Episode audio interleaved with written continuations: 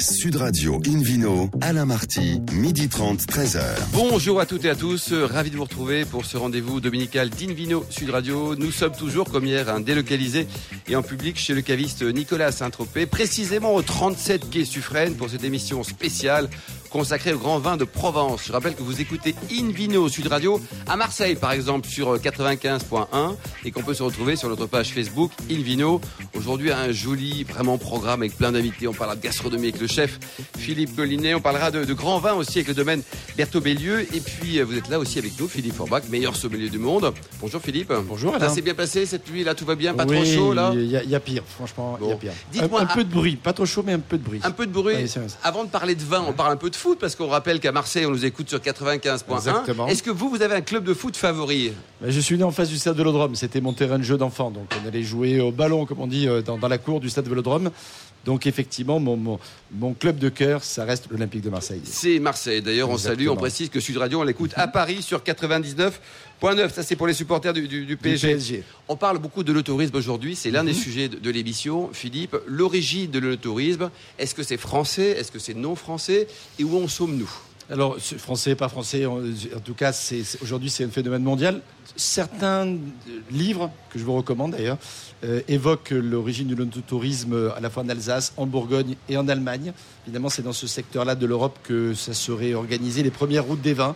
C'est une sorte de circuit qui permettait effectivement de se remplir un peu le coffre quelque part pour faire sa cave et d'aller découvrir les vignerons qui étaient très accueillants. D'ailleurs, les Weinstub en Alsace, les petites auberges de Bourgogne ou l'équivalent euh, en Allemagne sont encore là pour montrer qu'effectivement les, les vignerons non seulement faisaient goûter leur vin, mais faisaient aussi à manger pour pouvoir accueillir les gens, les garder un peu plus et leur, leur Donc, table d'hôte, table d'hôte et dégustation de vin. Aujourd'hui, le no-tourisme s'est développé d'une façon générale à travers le monde. Toutes les grandes régions viticoles se doivent d'avoir un circuit no touristique. Euh, par exemple, des, secteurs comme Saint-Émilion, classé au patrimoine de l'UNESCO, etc., parce que le lieu est juste Ah, magique. c'est- C'est splendide. Euh, dans, dans le cahier des charges des crus classés de Saint-Émilion, il y a effectivement l'analyse de l'onotourisme. Aujourd'hui, pour être reconnu grand cru classé de Saint-Émilion, il faut non seulement faire du bon vin, être issu d'un joli terroir euh, avec un drainage travaillé, etc., au niveau du sol, mais aussi avoir une capacité d'accueillir les gens de pouvoir euh, leur faire goûter, de pouvoir euh, être aussi euh, vecteur d'information sur la région, tout ça, ça fait partie de nos tourisme.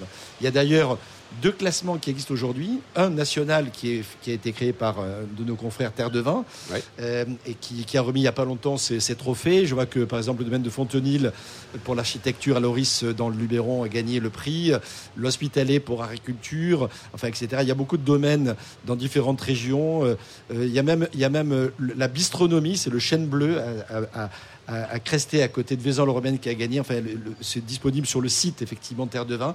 Mais il y a également un trophée plus intéressant, peut-être, pour avoir une vision large, qui est les 50 best euh, de, de, de- de- de destinations touristiques. Et là, c'est intéressant parce que finalement, il y a assez peu de, de vignobles français. La première euh, destination, c'est l'Argentine, avec un domaine euh, argentin qui est d'ailleurs trust la première page depuis longtemps. Et moi, j'ai eu l'occasion d'y aller et c'est franchement extrêmement bien organisé. Le site est juste magique au pied de la Cordillère des Andes, certes, mais ils ont organisé des restaurants, des lodges, des possibilités de faire des dégustations, de faire tester même les enfants juste des odeurs, etc. de sens- D'être sensibilisés à la technique d'élaboration du vin avec une sorte de parcours éducatif, mais plutôt euh, festif en même temps. Et c'est fait extrêmement intelligemment. Il y a d'autres domaines en- euh, dans, dans, dans, dans Californie également qui sont extrêmement bien organisés. L'Afrique du Sud, l'Australie, euh, la Nouvelle-Zélande, etc. sont Et autant de destinations la, de la. Disneyland du vin, là, notamment en Californie. Est-ce que c'est forcément positif ou négatif? Parce que nous, en France, on a quand même un besoin d'avoir un petit coup de pied aux fesses là, pour sourire, pour dire bonjour, pour parler anglais. Enfin, il faut nous réveiller, nous les Français aussi. bien hein. sûr. Certains Français d'ailleurs, je pense euh, à Jean-Charles Boisset, par exemple, le bourguignon, qui a lui euh, développé le- de l'onotourisme euh, en Californie. J'ai eu l'occasion il y a quelques années d'aller visiter Raymond's Vineyards, par exemple. C'est juste extraordinaire. On rentre comme si on rentrait effectivement dans un esprit Disneyland, avec différents types de pièces, différents scénarios, différentes couleurs, différentes odeurs. Donc il y a tout un travail sur les sens qui est Ça mis en pensé. application. Ça a été pensé pour, pour, pour apporter non seulement un souvenir gustatif, mais un souvenir aussi d'une expérience vécue et partagée. Et en France, parmi les, les sites no touristiques les plus euh, réputés au niveau international, il y a Smith Olafite, par exemple, dans le Bordelais. Bien sûr. Avec euh, Caudalie, mais pas que. Il y a Pichon, euh, Pichon Longueville également, euh, Baron, qui a développé aussi tout un site no touristique. Euh, et ailleurs, euh, château de, le château de Meursault, par exemple, le château de Pomard en Bourgogne, également développé des, des activités dans ce même les- esprit, avec des expositions. Le château de Lacoste, par exemple, du côté d'Aix-en-Provence aussi, avec des, des- des- sculptures euh, euh, gigantesques. Sur l'île de Porquerolles, il y a aussi, il y a aussi un, un domaine qui fait ce, ce genre d'approche. Donc c'est à la fois du culturel, euh, de, du- de euh, gastronomique Oui. et en même temps du tourisme. Puis une rencontre aussi avec les vignerons. Il faut jamais oublier la, la- personne qui se cache derrière la, la bouteille. L'échange, alors c'est vrai que quand ça prend un peu plus une dimension euh, organisée, le vigneron n'a pas toujours le temps et toujours la Oui. disponibilité, donc euh, il Ça devient un un vrai peu. job. Quoi. Ouais. Ça devient un vrai job, mais au moins on sait qu'on est accueilli. Parfois on paye, alors on n'est pas trop habitué en France à payer 10 euros pour passer euh, une visite, etc. Dans, dans beaucoup d'endroits du monde, ça se fait, et finalement pour, euh, pour une somme qui reste Et accessible. parfois, Philippe, on est remboursé quand on a acheté des bouteilles. Exactement, on peut se euh, faire rembourser sur, les bouteilles. Sinon, on a droit à une dégustation, effectivement, de deux vins, par exemple, avec un petit ticket. Bon, Mm. C'est organisé comme ça, mais au moins, c'est organisé. Oui, c'est ça. Et sachant que d'un point de vue économique pur, hein, on attend plus de 100 millions de touristes dans, dans, dans Oui, 5 oui. ans. hein, c'est important. Il y a le Conseil un- supérieur de l'onotourisme qui est présidé actuellement par Hervé Novelli. hein, Que l'on salue. Paul Dubrul ait créé euh, ce, ce job il y a un certain nombre d'années. Deux grands personnages, effectivement, qui servent de fer de lance à cette activité no touristique qui n'est pas négligeable pour la France, Oui. puisque indépendamment des de châteaux de la Loire, euh, du château de Versailles ou de Mont-Saint-Michel. Du Mont-Saint-Michel, effectivement, l'u- l'un des attraits de la France, effectivement, c'est C'est le vin. Cocorico, merci Philippe. Invino Sud Radio accueille maintenant Karim Géribi, directeur du domaine Berthaud Bélieu. Bonjour Karim. Bonjour. Alors, il est où ce vignoble alors? Il est juste à la sortie de Saint-Tropez, sur, euh, entre Sainte-Maxime et euh, sur le début de la route des plages. Donc l'endroit est juste idyllique. Enfin, on est, vous êtes à côté de chez vous, vous Voilà, êtes voisins. Quoi. à C'est- 100 mètres de la mer. Racontez-nous, au total 45 hectares, c'est ça Vous avez combien On a d'hectares 60 hectares de terrain, on en a un peu plus de 40 en exploitation. Et vous produisez les trois couleurs Vous faites Les partie trois des couleurs, on fait partie, euh, on garde la tradition, une grosse tradition rouge, rouges que Philippe connaît bien, euh, parce qu'on est sur des mélanges entre des Cabernet Sauvignon et des Mourvèdres. Je sais que D'accord. c'est deux cépages qu'il aime beaucoup. C'est vrai. Donc, euh, et euh, un peu de blanc, on fait que 7000 bouteilles par an de, de blanc. Mais c'est une D'accord. cuvée qu'on aime beaucoup, on, met, euh, on met- on passe beaucoup de temps à la faire. Et euh, le reste, euh, du rosé. Et votre blanc, vous le conseillez Donc c'est un blanc de gastronomie, c'est un vin d'apéritif, c'est un peu tout, Karim C'est beaucoup euh, sur le rôle, donc ce Vermentino, euh, Oui. et un peu de, un peu de sémillon qu'on fait passer en bois euh, tranquillement. Ça se garde bien, euh, un- ça reste quand même assez minéral, donc euh, ça va bien sur des fruits de mer. C'est assez sympa, beaucoup de succès. Ce, Donc ce ça c'est large. Combien elle coûte la bouteille? On est à 13 euros la bouteille. 13 euros. On, on m'a dit que, alors parfois on aperçoit des loups dans les campagnes. Chez vous, on a aperçu un, un, un DJ dans les vignes. Ça arrive aussi, oui. Ça arrive. Ah, Racontez-nous. Alors on fait des petites soirées là depuis deux années qui s'appellent Apéro Deep et on rassemble un petit peu les locaux, euh, les saisonniers et on fait une, une petite fête, 10 euros l'entrée avec un petit verre de rosé. Ça nous 10 permet- euros l'entrée. Voilà. Et c'est tous les jours ou c'est le, le- Ah non non, c'est pas tous les jours. Bon, c'est le vendredi, le Les week-end nuits sont courtes autrement. Le- Les nuits si sont on commence tôt le matin, si on finit tard le soir, euh, va pas vivre euh, super bien. Bon, vous allez en pleine forme pourtant pour quelqu'un qui. Alors, et racontez-nous aussi, on parlait de, de avec Philippe Forbach, de, de la France, de l'international. Vous, ça vous concerne aussi. Vous avez une chance folle. Il y a 60 000 voitures qui passent devant chez vous tous les jours. tous les jours, quoi. S'ils prennent jours. tous une caisse de doux, vous êtes, vous êtes Ah blindés, bah, vous êtes richissimes, vous, On non tranquille. Ouais. Racontez-nous un peu comment on Non, fait. c'est, c'est un, je pense que c'est un des gros avantages de notre région, c'est que la plus grosse partie de notre production, on peut la vendre directement sur place. Moi, j'ai plus d'une bouteille sur deux qui est vendue entre Cavalère et Sainte-Maxime sur ma production. Donc, euh, je pense que c'est une grande chance. On n'a pas à aller chercher des marchés euh, sur des CHR loin, euh, enfin sur, sur la restauration. Oui. Donc, on, on arrive à bien marcher en local. Donc, sur, cette, sur cette moitié de production qui part sur place, j'ai la moitié qui part au caveau, la moitié qui part en restauration. Donc, je pense que c'est assez sain comme, euh, Oui, c'est même comme rassurant aussi. commercialisation. Et ensuite, vous les suivez, vos clients C'est-à-dire que, est-ce qu'ils continuent quand ils sont rentrés dans les, dans les, dans les brumes parisiennes ou en Belgique ou en Angleterre Est-ce qu'ils continuent à penser à vous? C'est un travail qu'on essaye de, de- de faire, de les suivre. Donc il faut créer du site internet, créer du lien, euh, leur rappeler qu'on existe l'hiver, qu'on peut aussi boire des rosés, qui sont, qui des vins intéressants à- sur la gastronomie. Donc, euh, Ouais. Philippe Forbach, parfois les, les- les gens se disent tiens, j'achète une bonne caisse de vin chez un bon vigneron de, de Provence, je ramène la caisse à Paris par exemple, et il n'a pas le même goût, il est moins bon. Mais ça jamais- se ça- passe dans la tête des gens là Il manque le figuier, il manque quoi Oui, il manque le figuier, il manque l'ambiance, les cigales et le soleil, peut-être. Mais il y, a- plein d'éléments qui influencent finalement la dégustation. Le vin est le même. hein. Enfin, je- on ne met pas des vins dans la bouteille parce qu'il dans, dans, le coffre parce qu'ils vont à Bordeaux, à Paris ou ailleurs. C'est le même vin. Sauf que les conditions de dégustation, je, je prends beaucoup. J'ai travaillé avec euh, un chercheur de, de l'Institut Pasteur, Gabriel Lépousé, il y a quelques années, et on, s'est- on a travaillé sur tout- tous les éléments d'influence la température, la lumière, l'ambiance, les gens. Euh, le contexte, bien entendu, font qu'effectivement ces perceptions sont différentes. Donc on pourra, difficilement reproductible pour le coup. Si on a conscience de ça, on profite juste du moment et en, euh, en s'imprégnant justement de ce qui se passe autour de nous. Karim, vous en pensez quoi? C'est-à-dire qu'on goûte différemment vos vins quand vous n'êtes pas là? Eh oui, bien sûr, il est bien meilleur quand je suis là. J'ai- l'habitude de dire que le meilleur vin est toujours celui de son ami. Et l'image des vins de, de Provence, euh, on, on a parlé hier de distribution, de, de rayonnement mondial. Les, les- les- les vignerons ont fait beaucoup d'efforts, collectivement, individuellement également Et je pense qu'il y a beaucoup d'efforts de l'in- de l'intercollectivité, du CCI par exemple, qui a créé un label euh, qualité tourisme pour le tourisme qu'on a, euh, qui était un peu compliqué parce que ça veut dire faire visiter notre, notre production et présenter un petit peu comment on fait le vin. Je pense que c'est très important que les gens ils ont envie de savoir qu'on fait bien et qu'est-ce qu'on met dedans, euh, qu'est-ce qu'on consomme. Donc euh, cette, pro- cette proximité avec le client nous permet de vendre nos vins mieux que des grosses distributions. Oui, c'est ça quoi. Le, le rosé, qu'est-ce qu'on dit à un consommateur pour euh, qui pense rosé plutôt en juillet ou en ce mois d'août aujourd'hui, pour euh, qu'il ouvre une bonne bouteille de rosé en novembre, en décembre, en janvier, quand il fait 3 degrés, quand il pleut et quand sa femme est partie? Bah, il, faut, il suffit de lui dire qu'il ouvre la bouteille, le soleil va revenir. Et la femme aussi. Ça c'est joli ça. Vous en pensez quoi Philippe Aubrac c'est un magnum, ça permet de patienter un peu plus longtemps. Espérons que hein, de façon, puisse revenir plus vite. de façon générale, il y a des actions collectives auxquelles vous participez. Vous Oui, participez à- des salons, vous allez également vers les clients. Quoi? Je pense qu'on a une, on se connaît à peu près tous. hein, euh, euh, Il y a combien de vignerons on en Provence s'apprécie. d'ailleurs On a un peu plus de 500, il me semble, euh, domaines D'accord. sur la Provence. Hors, hors cave coopérative peut-être. hors cave coopérative. D'accord. Et donc là, il y a, il y a l'union sacrée. Vous êtes tous copains ou vous êtes tous concurrents? On est, je pense qu'on est plus tous copains que tous concurrents. Ouais. Et Enfin, les vins de Provence, dans, dans 10 ans, les, les rouges de Provence, ça donne quoi selon vous, Karim? Attention à la réponse. hein. C'est un, un bel avenir.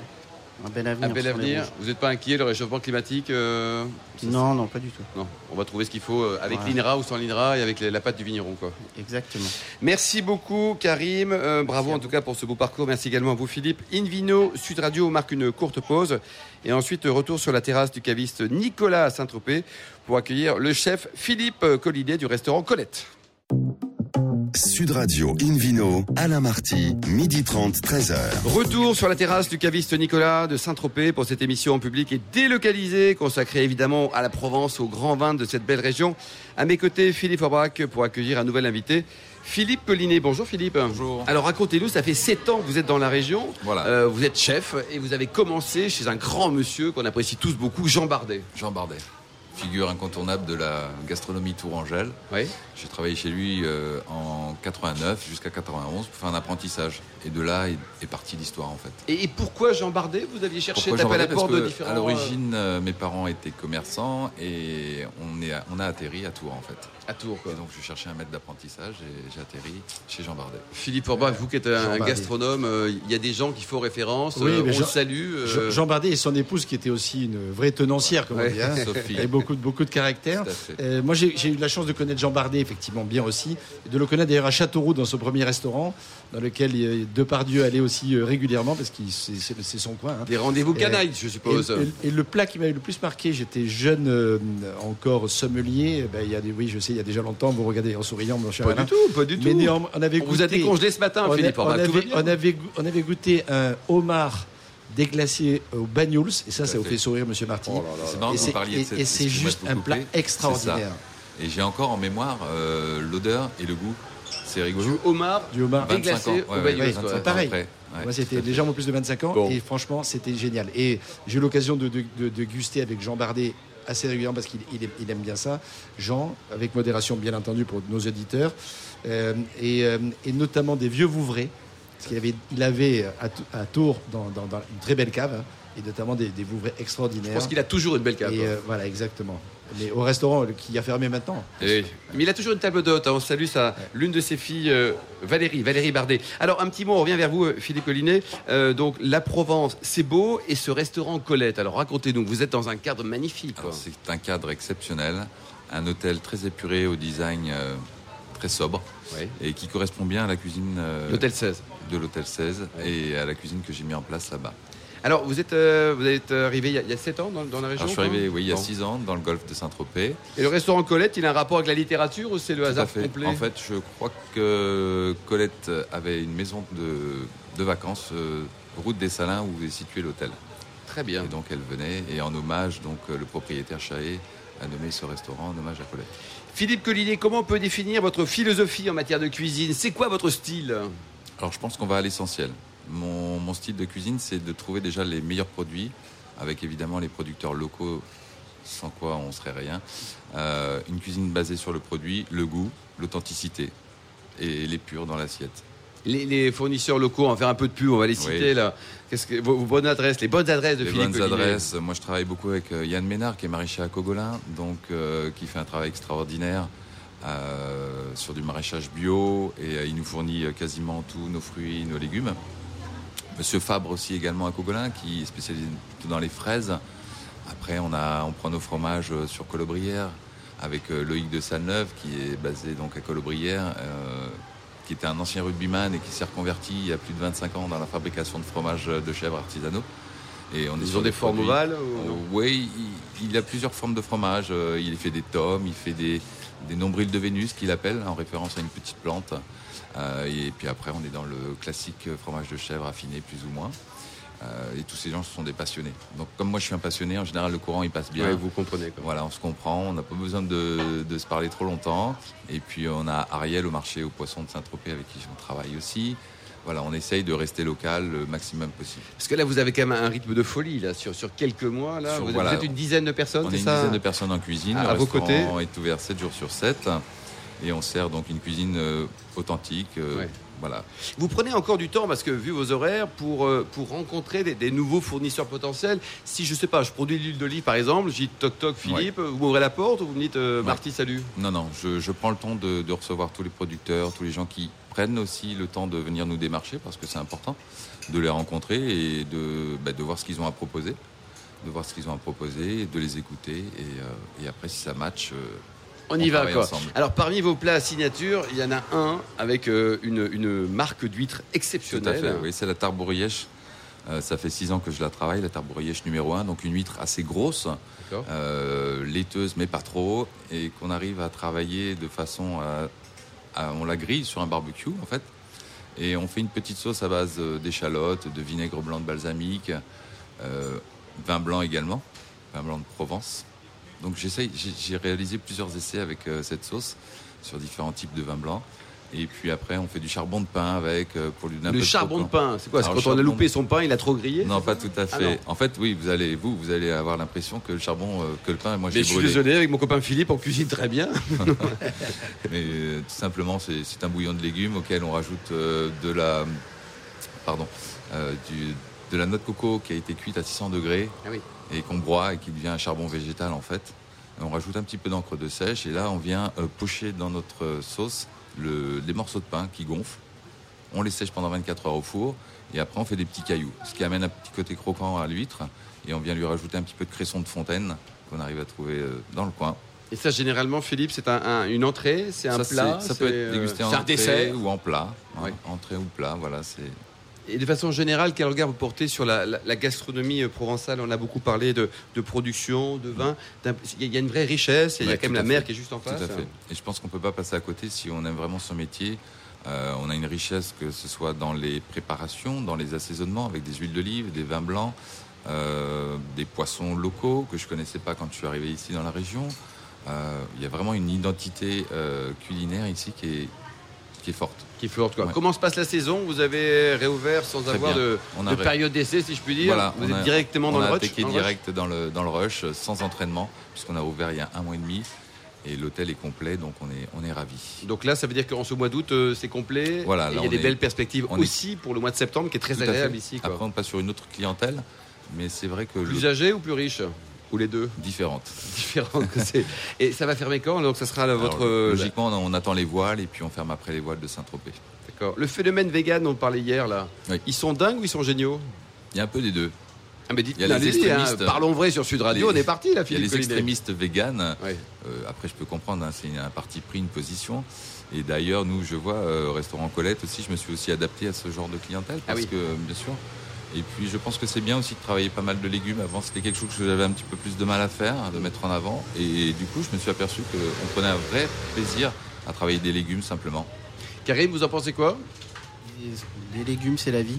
Les légumes, c'est les... Vous êtes vegan, vous? Non, non, pas du tout, mais euh, sans, sans- on, a, on a vraiment une région euh, géniale. On parlait de Loïc de Salneuve, on parle de, de Yann Ménard, c'est aussi Ouais. des gens qu'on qu'on côtoie, nous, dans nos métiers, qu'on croise souvent. Moi, je fais un marché local là, depuis le, début du confinement, puisque les marchés se sont arrêtés pendant, la, pendant le confinement. Donc, tous les samedis matins, pour remplacer le marché de Saint-Tropez, Loïc et ses amis sont venus euh, sur le domaine pour faire un petit marché local, pour continuer à, parce que c'est des produits qui continuent à, enfin, ils continuent à produire même pendant le confinement. Oui. Et nous, locaux, on n'avait plus accès à ces produits puisqu'il n'y avait que des hyper qui étaient ouverts. Quand on ne veut pas euh, consommer euh, sur de l'hypermarché, moi je vais être plus, plus difficile. Je ne vais pas être vegan, mais je vais être plus difficile sur, euh, sur, ces, mar- sur, sur ces, ces produits de, de grande distribution. Mm. Donc on peut consommer local ici, c'est c'est génial que Et tu se régaler, quoi. Et on- Philippe euh, votre meilleur souvenir de, de plat préparé, c'était c'était lequel? Alors, on a, on a parlé tout à l'heure les magnifiques huîtres tarbouillage. Tout à fait. Euh, Qu'est-ce que vous avez comme, euh, comme plat qui est resté, que, que vous ayez 3 ans ou un peu plus âgé, là? Alors après, moi, pour euh, mes origines tourangelles entre guillemets, je travaille avec un, je travaille un fournisseur qui s'appelle euh, Monsieur Noblet et qui est à Racan et on travaille ces petits pigeons. Ce sont des pigeonneaux. Et je crois que voilà, c'est un petit clin d'œil aussi. On, on le travaille euh, à la provençale, mais on a quand même une petite connotation tourangelle dans la recette. Philippe Forbrac, euh, je vois que tout le monde salive ici. Là. C'est- Ça, Dès que Philippe parle, ça y est, on a faim. C'est l'heure, c'est l'heure. C'est c'est l'heure. En plus, Bah c'est oui. l'heure. Euh, les, les accords mets et vins, donc euh, avec tous- les plats préparés par Philippe Collinet ou d'autres chefs également talentueux. Euh, on, on a tout ce qu'il faut ici. Que- comment on associe bah, les choses? C'est un pays de cocagne. Franchement, il y, a, il y a plein de choses. Effectivement, on évoquait les légumes à l'instant. Euh, euh, et puis de- plein d'autres produits. Moi, moi, je suis euh, d'origine provençale, donc j'ai été bercé. Et vous supportez au- le web, on va le répéter quand même. Très bien. Je- je- je- moi, mon, mon repas provençal, c'était la soupe au pisto. Euh, c'était les poissons de, de la région. Alors le bar, bien sûr, mais le pag est un poisson super Alors ici, c'est le loup, non Qu'on appelle le loup aussi, Ah bon exactement. Euh, pour, pour le bar, en tout cas. Mais le pag est un poisson très intéressant. Les dorades Ah oui. aussi. Et les différentes dorades, d'ailleurs, hein, franchement très intéressantes. Dans, dans, les- dans, dans le, la tendance aujourd'hui euh, de, de, de plats frais, euh, rafraîchissants autour des légumes et du poisson, les ceviches, par exemple, sont, sont des vraies tendances qui peuvent mettre en valeur les vins de la région, les rosés bien sûr, mais aussi les blancs.